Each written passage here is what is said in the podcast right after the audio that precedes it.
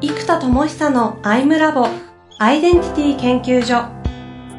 私は何者なのかそれは人類にとっての永遠のテーマ。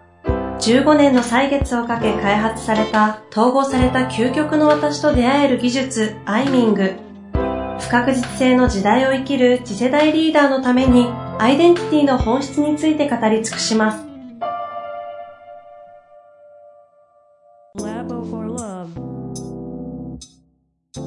こんにちは、遠藤和樹です。生田智久のアイムラボアイデンティティ研究所。生田さんよろしくお願いいたします。はい、よろしくお願いいたします。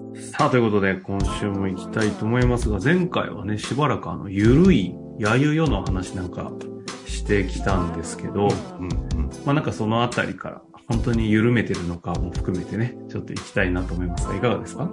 そうですね。ちょっとね、やゆよをやろうと思って、なんか子供たちと遊ぶ時間を入れたり、あの、それこそね、スイッチ一緒にやったりとか。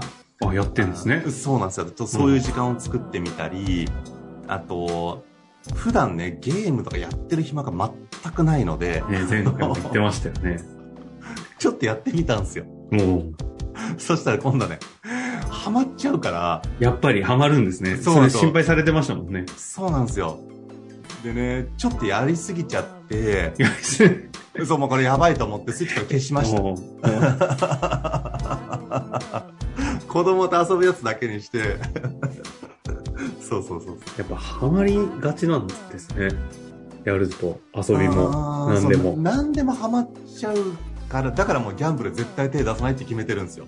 ああ、ギャンブルね。もうハマるから絶対に。うああ、わかるんだ。ーんいや、てか、テックできちゃいそうですしね、生田さんの場合。いやー、それね、できたつもりになってるとこでかもられるんですよ。できたつもりになったぜってなって、お、痛い目見るんですよ、絶対。なるほどな。まあ、そんな、こんなですけども、今日はね、ど、どんなところ行きましょうか？やっぱりね、こう、やゆよで考えると、ほうほうほう。20年間ずっと、やっぱ挑戦とか変革、まあ、変革への挑戦かな。うんうん。そこに常に意識を置いてきてるんですよね。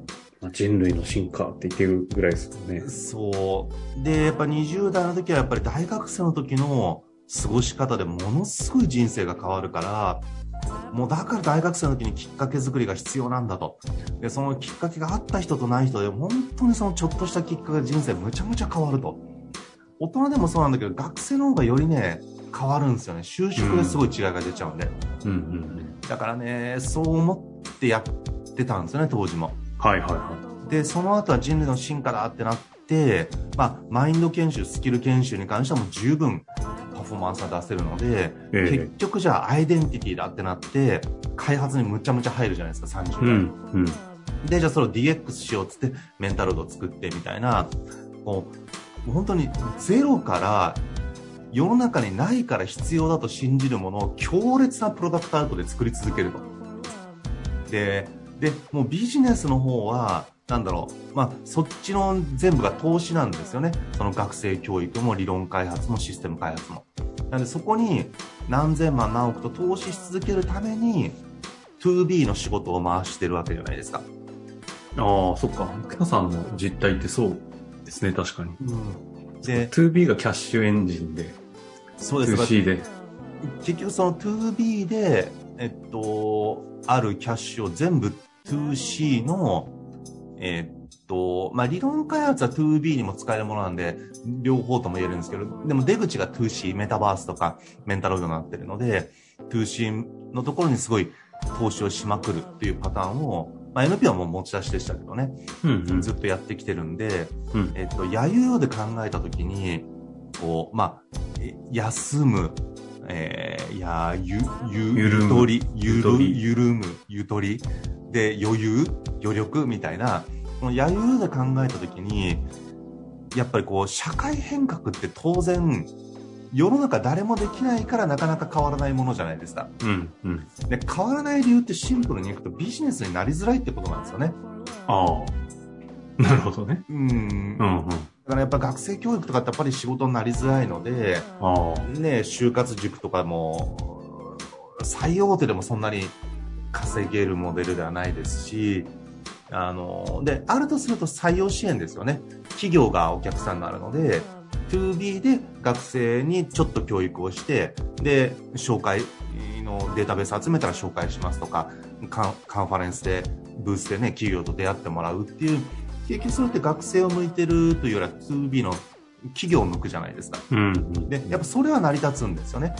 でも学生の方に向いちゃうとどうしても難しい。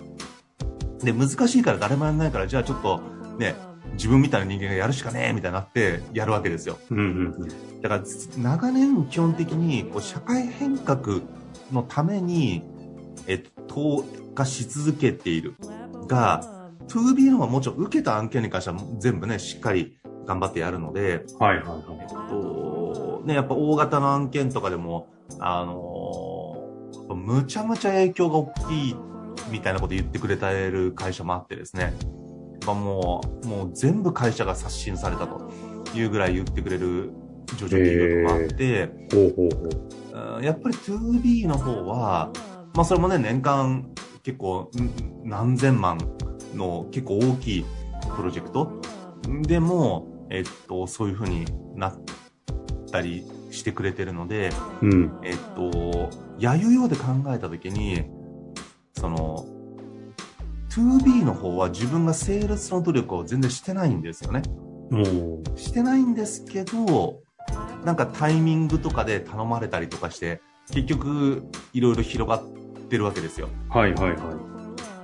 ってことは、やゆよ的には、こう、なんだ、逆流を遡って頑張ってるのが、いわゆる 2C 周りで僕の場合。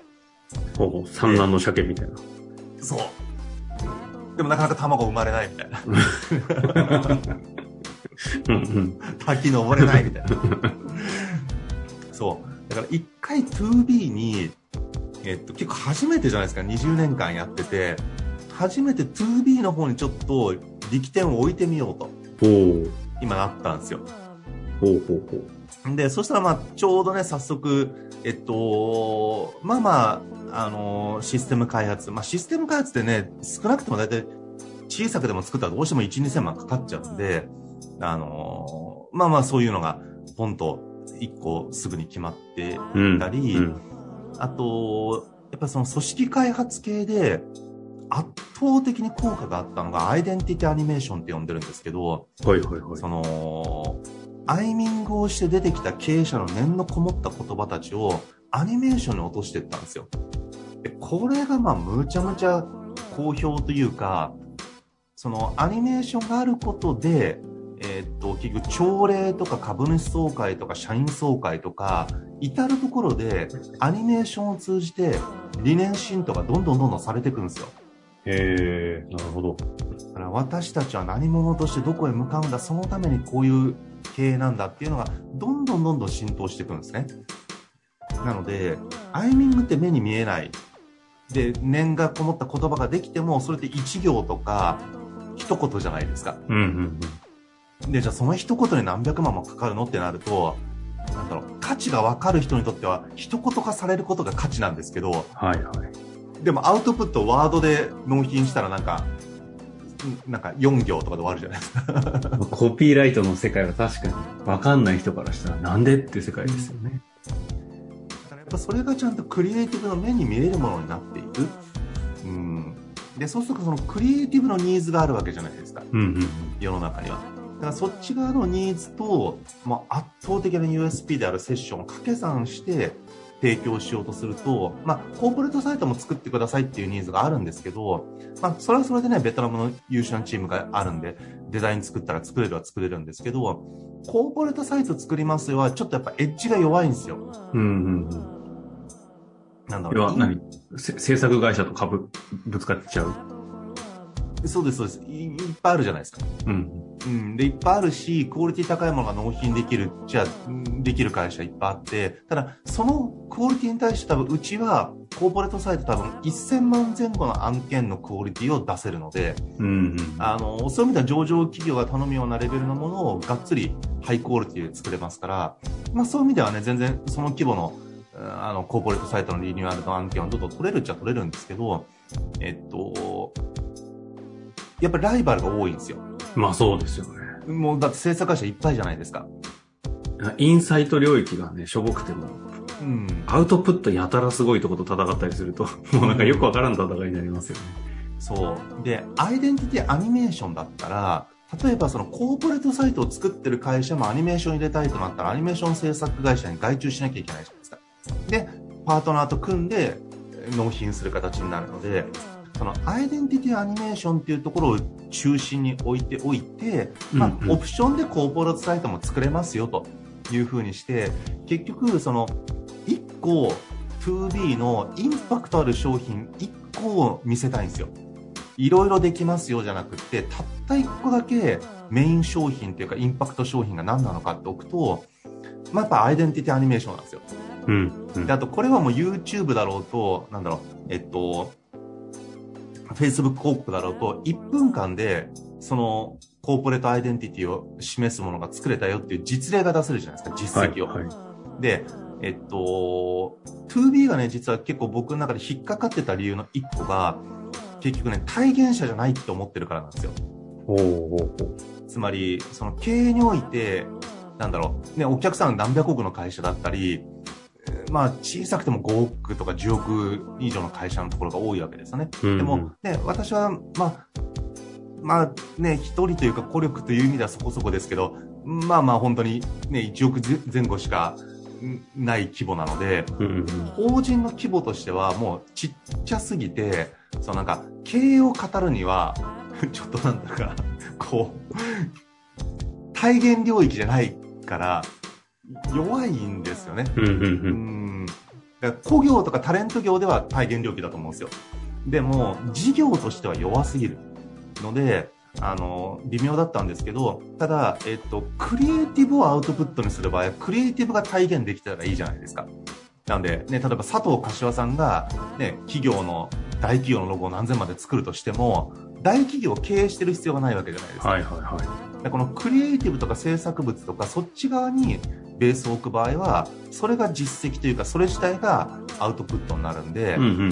でも経営コンサルティングとか経営を教えますを中心だとちょっとやっぱ体現領域じゃないと微妙なんですよ なのでまあそういう意味でアイデンティティアニメーションってアウトプットにして絶対的強みをセッションっていうものに掛け算していくとなるほど。まあ、マーケティングもニーズも、えっと、あと、そこからカルチャー構築とか、えっと、研修とかにも、アニメーション体験を作ることで持ってきやすいんですよね。うん、うん。朝礼とかでやってカルチャー作りましょうって話にも。なので、えっと、まあ、ここで 2B 行くんだったら、たった1個インパクトをもたらすんだったら、アイデンティティアニメーションだなと。で、ハリウッドのチームでやりますね。ハリウッドっていうことを日本的にはちょっとすごいじゃないですか。ハリウッドのチームでやってくれるの？みたいな。うんうん まあそれは僕がすごいんじゃないけど、ハリウッドのチームがすごいんだけど。うん。ということで、その、アイデンティティアニメーションを中心として、2B にブワッと広げていくっていうアプローチをやってこうという、やゆよを考えた結果、そっちに行ってみようという状態に今なってます。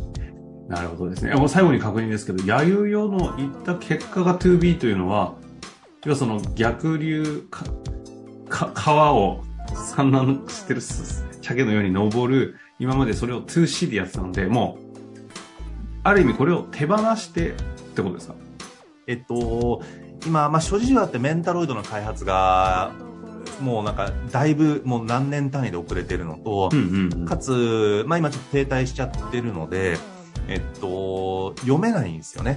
なので、その読めないことを待たざるを得ないとやきもきしちゃってはい集中力が下がってしまうので、いやもうだったら結局今まで、その売り上げが立ってる部分っていうかもう、まあ正確に言うと売り上げは 2C でも立ってるんですけど、収益は 2B なんですよ、完全に。なので、えっと、そこにやるようで考えたときに、自然な流れでそこまで大きな努力をしてないのにすごい発注をしてもらえるっていうことああ、なは、るほど、なるほど。やっぱりこう、楽に、自然に求められてる領域じゃないですか。はいはい。そういう意味でやゆよですね。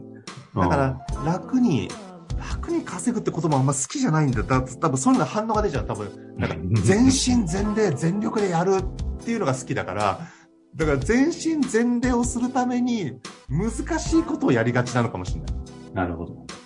はい。あ、なるほどね。全身全霊がしたいがゆえにね。いや、それちょっと気づきですね。ちょっとこれ次回話しましょう。それあるそれかもしれない。実ということでタルの癖、それかもしれない。はい、次回。次回ね、今気づかれたここの、もしかすると癖があったかもしれないので、そこについてお話ししていきたいなと思います。はい。終わりましょう。ありがとうございましたまた次回。